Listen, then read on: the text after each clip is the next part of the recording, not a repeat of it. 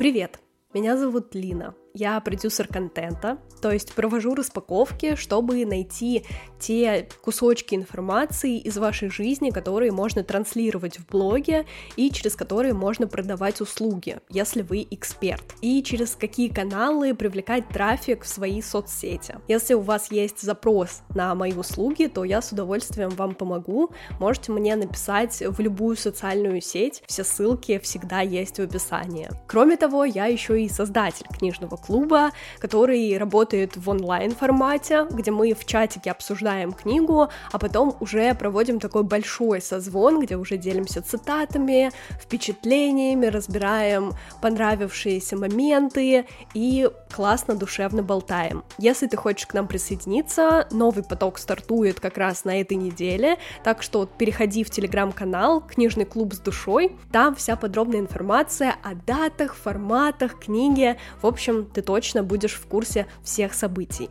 И там же можно найти ссылку на офлайн встречи, то есть я решила, что в Москве стоит создавать комьюнити, и мы ходим лепить из глины, обсуждаем книжки, собираемся на пикники, на йогу, на рисование. Если ты хочешь активно проводить время, плюс еще и знакомиться с новыми людьми, обрастать таким классным комьюнити, у нас вообще чудесные участники, присоединяйся тоже по ссылке в описании. Еще вкину такой небольшой оф-топ. На этой неделе у меня стартует обучение по коучингу, и совсем скоро, в начале эпизодов, я буду говорить о том, что я еще и коуч в процессе обучения. Но когда выйдет этот эпизод, я уже и правда в процессе обучения. Интересно, как это будет. Я хочу потом брать клиентов, плюс мне в целом коучинг поможет и в моей текущей работе, потому что распаковки напрямую взаимосвязаны с психологией и, конечно же, с коучингом тоже.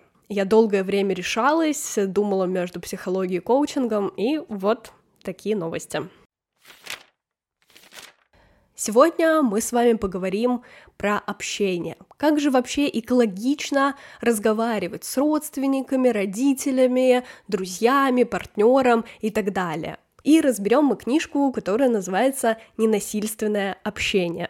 И ее я читала не в бумажном варианте, а в электронном. У меня есть чудесная электронная книга, которую я очень люблю и беру всегда с собой, если у меня нет печатной версии. А она мне помогает и в дороге, и в путешествиях. Вообще отличное спасение. Плюс спонсором сегодняшнего выпуска стали ридеры Onyx Books. Они являются отличным решением для комфортного чтения в любых условиях. Главное достоинство — это использование экранов электронная бумага.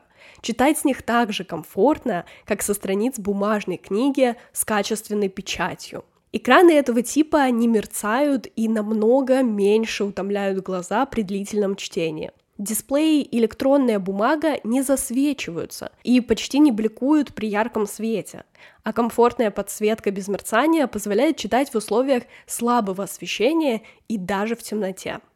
При чтении можно настроить комфортное отображение текста практически по любым параметрам, пользоваться встроенным словарем, переводчиком, делать закладки и цитаты. Память ридеров вмещает тысячи книг и документов. Ридеры Onyx Books работают до месяца от одной зарядки. Основной приоритет Onyx Books – сделать чтение максимально комфортным в любых условиях будь то диван в квартире, пляж, скамейка в парке или даже вагон поезда. Для этого инженеры компании постоянно ведут работу над тем, чтобы сделать ридеры удобными, безопасными и простыми в использовании. Модели Onyx Books можно купить в фирменном магазине, ссылка на который будет в описании. А по промокоду FRIEND, который я также там продублирую, вы получите скидку 5%. Так что давайте не портить зрение, везде носить с собой книги и читать с удовольствием. А теперь перейдем книги. Стоит заметить о том, что введение мне показалось немного затянутым и долгим. То есть там было про как раз ненасильственное общение, как оно проявляется, а перед этим еще миллион вставок и рецензий от разных авторов и экспертов, которые высказывали свое мнение насчет этой книги. И, в принципе, о том, как этот метод помогает и работает. Вот это оттягивание момента, что потом вы узнаете. Вот дальше читайте, и там будет классная информация. Собственно, так и было. Нужно немного перетерпеть введение, чтобы докопаться до той сердцевины, которая очень сильно важна. Эту книгу я начала читать перед приездом домой, перед общением с родителями, потому что мне хотелось как-то сразу попрактиковать знания и понять, смогу ли я коммуницировать по-другому.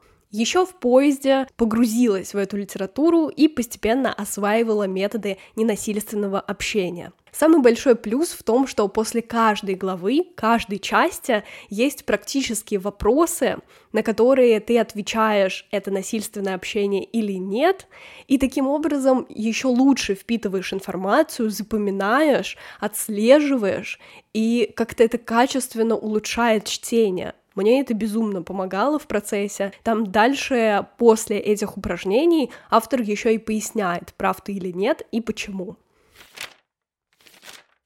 целом стоит заметить о том, что нас учат смотреть за другими, и мы не замечаем, как сами себя чувствуем. Например, общаясь с людьми, мы концентрируемся не на том, что они говорят, а на какой-то собственной оценке и накладываемых мыслях. То есть сами интерпретируем то, что говорит человек, не вслушиваясь и не замечая его чувств. Стоит отметить, что у модели ненасильственного общения всего четыре составляющих. Четыре. Их очень легко запомнить, но внедрить будет сложнее. Давайте разберемся. Первое — это наблюдение. Вообще стоит заметить, что есть понятие интерпретация, как мы вообще видим и ощущаем этот мир. Мы постоянно даем всему собственную оценку. То есть, исходя из какого-то жизненного опыта, установок, накладываемых обществом или другими людьми, мы сами интерпретируем все вокруг. И последствия негативных ярлыков, таких как лентяй, глупый, более-менее очевидны. Но даже позитивные или с виду нейтральные ярлыки, такие как повар или слесарь, они ограничивают наше восприятие целостности другой личности. То есть мы заведомо накладываем на человека кучу всяких ярлыков, даже не зная его. Вспомните тот момент, когда вам кто-то из друзей представлял другого человека. Он же явно его характеризовал со своей колокольни, и мы почему-то доверяем этому мнению человека со стороны. Перестроиться от вот этой оценки очень сложно, но стоит перепрошивать мозг, чтобы общение было качественным и ненасильственным. Вторая составляющая — чувства. Естественно, мы часто подменяем чувства своими мыслями. Мы говорим «я устал» или «я чувствую себя больным», но устал и больной — это не чувство. Есть огромный спектр чувств — счастье, вдохновение, радость, грусть, и так далее. Их очень много, и мы порой даже не задумываемся о том, что чувствуем просто говорим мыслями, вот этими категориями, которыми привыкли. Но как важно замечать вообще свои ощущения. И мне понравилось, что автор приводил весь список позитивных, еще и негативных чувств, чтобы в целом мы понимали, какие они бывают, и могли в какой-то момент времени к ним обратиться. Я постараюсь в своем телеграм-канале как раз выложить эти страницы с чувствами. Можете переходить по ссылке в описании, душевный уголок, там заметить файл, который я прикрепила к этому эпизоду. Третий момент — потребности. Порой мы еще и не понимаем, что хотим. Говоря какую-то мысль, за ней часто скрывается потребность. Потребность в уважении, в принятии, внимании. И важно это отслеживать тоже замечать и понимать, какие потребности у вас возникают. Когда мы выражаем свои потребности не напрямую, а посредством оценок, интерпретаций, образов, Другие могут слышать в этом критику в свой адрес. А когда люди слышат нечто похожее на критику, они направляют свою энергию на самозащиту и ответный удар. Как раз вместо обвинений и претензий стоит замечать вообще, что вам хочется в этот момент.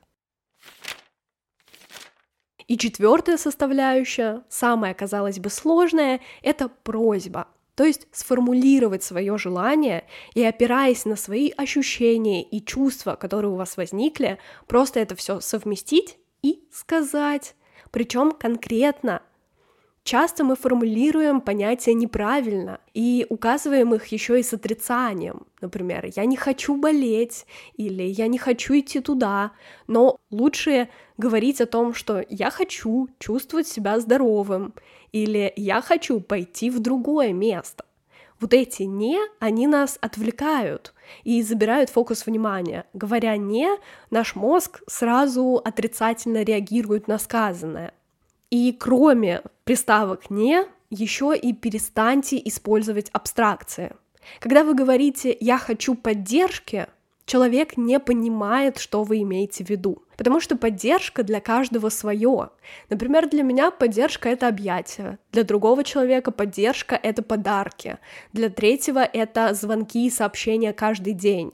Таким образом, люди не понимают друг друга, лучше говорите о том, что мне сейчас очень не хватает внимания, поддержки, не мог бы ты приехать, меня обнять, или не могла бы ты позвонить мне, я очень соскучилась, мне так хочется с тобой обсудить новости всей недели, потому что мы очень долгое время, как мне кажется, не общались, мне не хватает близости.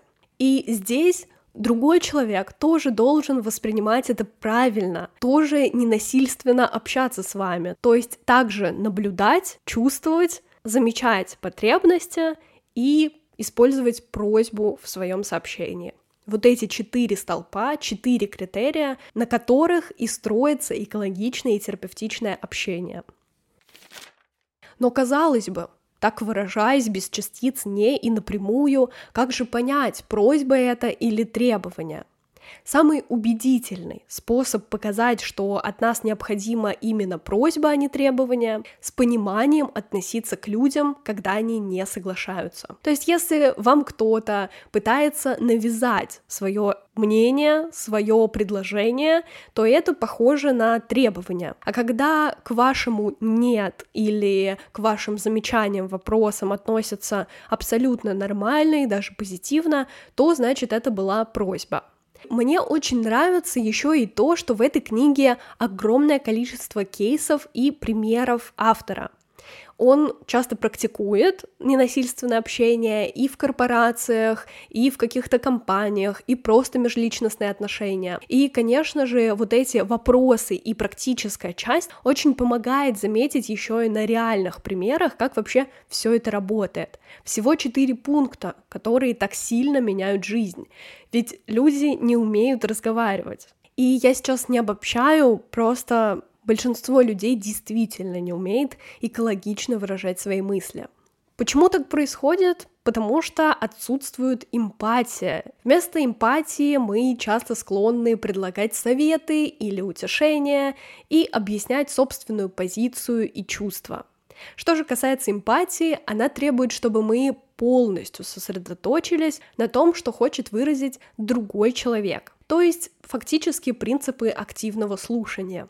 Иногда людям просто нужно побыть рядом, чтобы мы их выслушали, не давая никаких советов, поучений, не подавляя эмоции человека, не говоря о том, что не плачь, не переживай, ты рассталась, да и сколько еще таких будет. Таким образом, мы обесцениваем чувства человека. Не надо их исправлять, пытаться переделать. Вот все эти моменты, пожалуйста, уберите из общения. Это как раз похоже на насилие. Лучше признавать чувства, повторять эмоционально окрашенные слова собеседника. Вот это и называется ненасильственным общением. И эта книга состоит как раз из теории, о которой я сейчас рассказала, и второй части. И вторая часть посвящена тому, что ненасильственное общение уже полностью разбирается на примерах. И там есть разделы политика, работа, отношения. В основном они построены на примерах и небольших пунктах автора. Вторую часть я не стала разбирать подробно, потому что, мне кажется, ее стоит прочитать, и вообще я очень рекомендую эту книгу. Я надеюсь, что каждый человек ее прочтет, особенно если внедрить это все в жизнь, то тогда мир станет намного более экологичным, каким-то правильным, более безопасным и понимающим как мне лично кажется. Особенно классно, если это прочитают родители. И плюс, если у вас проблемы с партнером, возможно, здесь вы найдете примеры, которые у вас откликнутся. Я действительно рекомендую эту книгу. Она стала такой настольной. Я еще пытаюсь это все внедрить, осознать, и попытки очень даже неплохие, судя по тому, что когда я приезжала к родителям и была уже на середине этой книги, то Наше общение, на удивление, пошло более легко, и спокойно.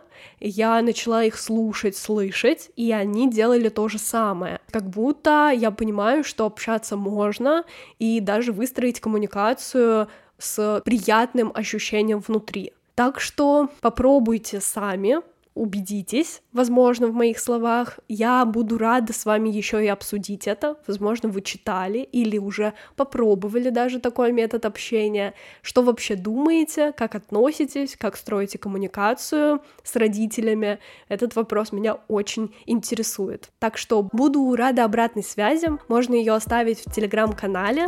И подписывайся, там я ежедневно делюсь инсайтами, мыслями, личной жизнью и устраиваю опросы для новых выпусков.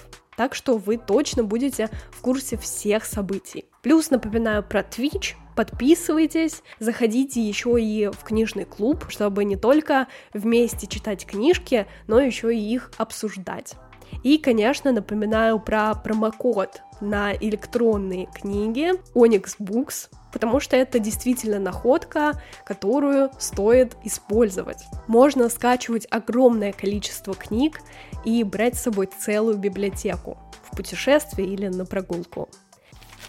Спасибо за прослушивание, подписывайся на подкаст, ставь оценки, пиши комментарии, а мы услышимся уже на следующей неделе. Пока-пока.